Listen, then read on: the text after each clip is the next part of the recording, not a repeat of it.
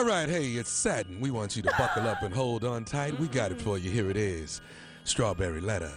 Okay, so How about how got a how about rubber? Rubber? oh, man. ah, Then rubber. why? I don't know where you come up Here with come these names. rubber. How about burlap? That's itchy. All right, here we go. Subject All he cares about is being Insta famous. Dear Stephen Shirley, I need some help with one of my closest friends. He and I have known each other since middle school, and he's always been a bit lazy. He comes from a fairly privileged background, and I believe that made him feel entitled to certain things in life without actually working for them. We are in our early 30s now, and he still lives with his mother, works part time, and never finished college. The majority of his time and money is spent doing photo shoots for Instagram because he seems to be trying to brand himself as a socialite or local celebrity. It's always one get rich quick scheme after another with him. Despite wasting his cash on photo shoots, he's always complaining that he's broke and often needs to borrow cash from me and other friends. This guy also does not drive, so he always relies on his mom or me and his friends for a ride. When we criticize him, he calls us haters and will say that we don't believe in his dreams. We are too old for this mess, and it's time for him to have a real reality check. How do we tell him that it's time to get a real job, get stable, and stop trying to be Instagram famous? As a man, I feel bad writing this, but it's time for him to grow up, or we will continue to distance ourselves from him. I need to know how to reach him. Please help. Yeah, you stunned me with that uh, last couple of sentences. I did think this was from a female friend. I did, too. Yeah, I did. Um, well, but as a friend, um, all you can really do is tell your entitled uh, user friend uh, how you honestly feel, and maybe you know he'll hear you this time. But um, it's highly unlikely because you, you said you guys already said something to him, and he accused you of hating and uh, not believing in his dreams. I just thought that line was funny. Uh, so here's some advice to you as your friend, as his friend. Just back away. Uh, let him be. You cannot change a person. You can only change yourself. You got to stop judging him. You got to stop judging what he does and what he spends his money on. You got to remove yourself from all of that. Um, that's called tough love. You know, you you can be there for him as a friend, but as far as all the other stuff you're doing, like picking him up, stop that. Lending him money, please stop that. That's called enabling, okay? And isn't his mother already doing such a great job of enabling him? He's living with her, she gives him rides. I'm sure he, she's taking care of him and and you know, other financial ways and stuff like that. I agree with you. This is a grown man we're talking about. It is time for him to grow up. And one of those ways is if you, uh, his friend and his mom, stop enabling a grown man. Steve? I'm. First of all, this man wrote this. I thought it was a woman, but I can. Okay, it's cool. It, that ain't no problem though. I w- help with my closest friend. He and I have known each other since middle school. He always been. He's lazy, privileged family. Uh, we in our early thirties. He lives with his mama, work part time, ain't finished college. The majority of his money is spent. Okay, first of all, I didn't have no friends at 30 that live with their mama except Reggie Clark. Who was that? Reggie Clark, dude stayed down the street from me. Uh-huh. He lived with his mama. I, I didn't I didn't understand that, but he worked. Mm, I I I, I then you say spends all his money doing photo shoots because he seems to be trying hard to brand himself as a socialite or local celebrity. Always got the rich. cre- Then he always broke, and he needs to borrow cash from me and other friends. This guy also doesn't drive, so he relies on his mama or me or friends for a ride. What celebrity ain't got car money? Let's just start there. You ain't even got to be a celebrity to get a car. Most of y'all listening are not celebrities, and all y'all have cars. But he branded himself as a celebrity without a car. You 30 years old and your mama giving you rides places. What? This is crazy, man. Mm. He relies on his mom or me and friends for a ride.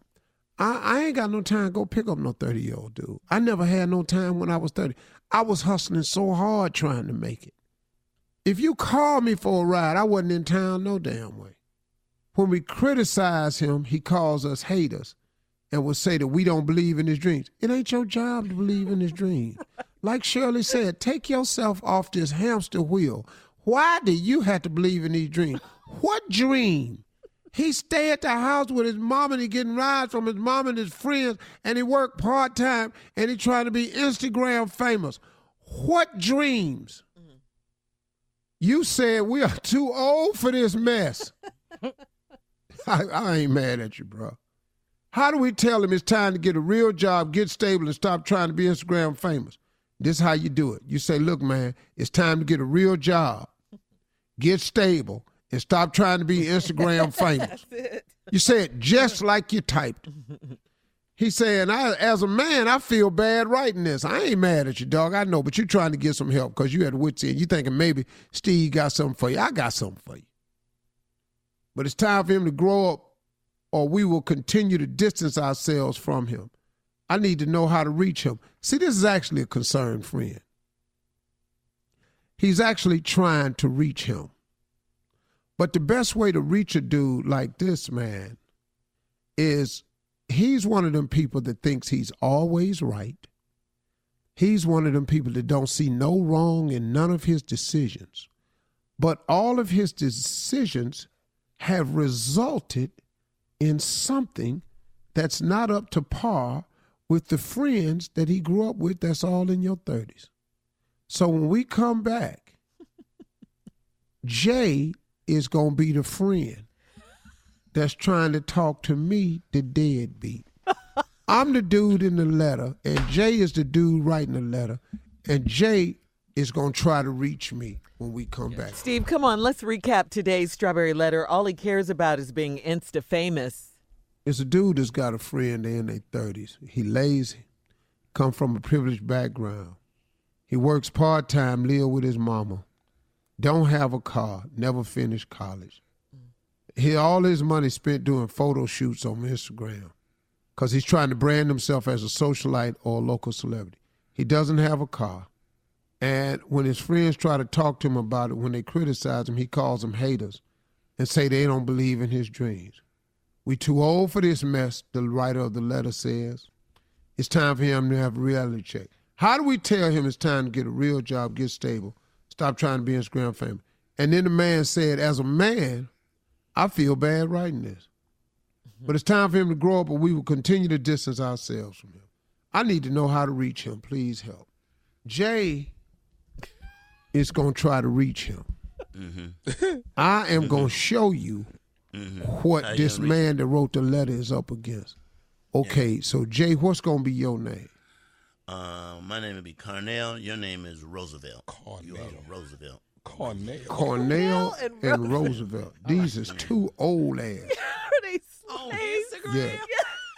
These are they ain't on Rose- Instagram. Ro- These is Rose- holograms. These is two slaves. Yeah, just go with Give me Mark. another name. Mark. Okay, I'm Mark. You're Roosevelt. All it's kind of. Hollywood. All right. It's not Cornell, it's the Roosevelt. That sounds Roosevelt is a very Hollywood name. old. well, yeah, well, he's trying to get out there.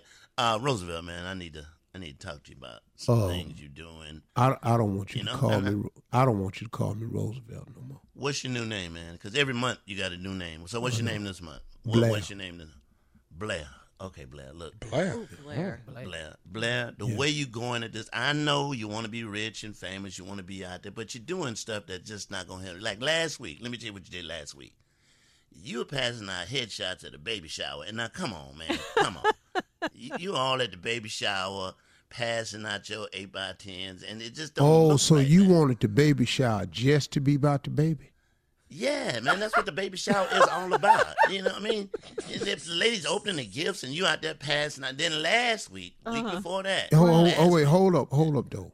Yeah. But didn't didn't I bring a gift?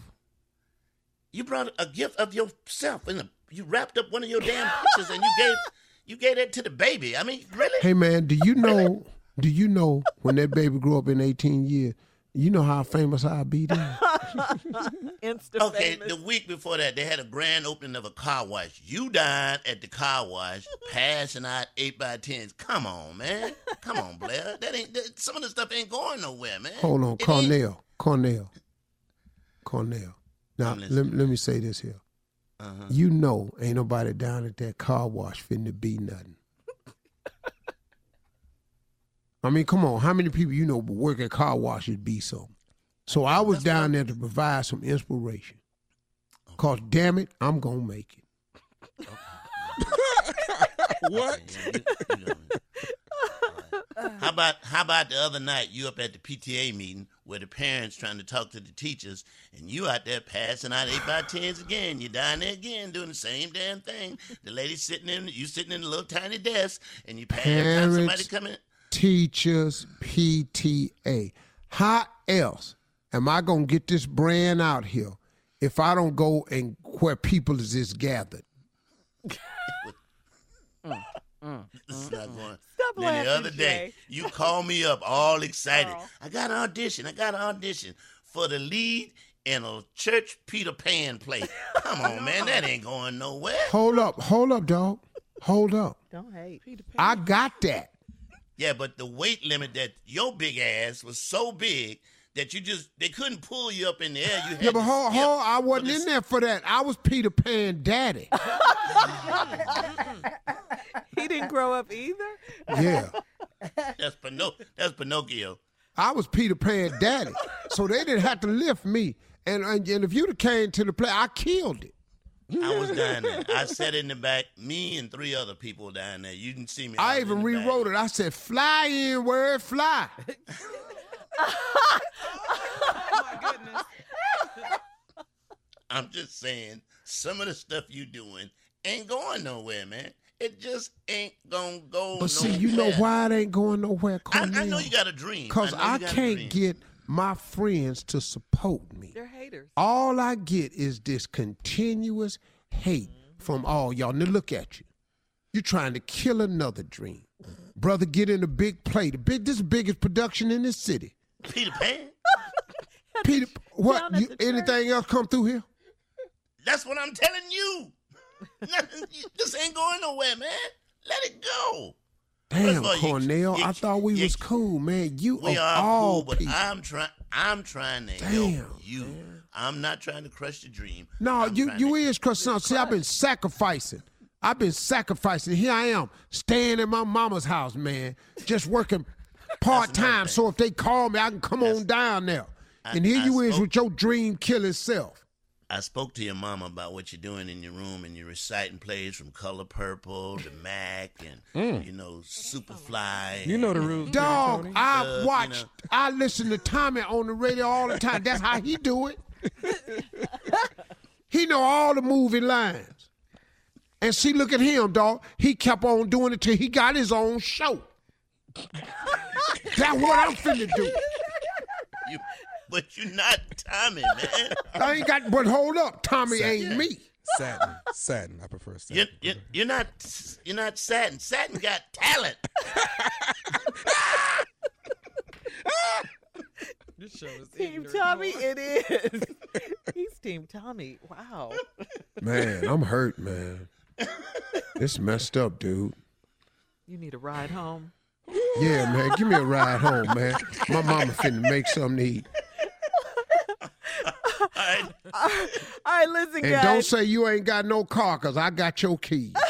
we got we got to get out of here, guys. Email us or Instagram us your thoughts on today's Strawberry Letter and the reenactment at Steve Harvey FM. You're listening to the Steve Harvey Morning Show.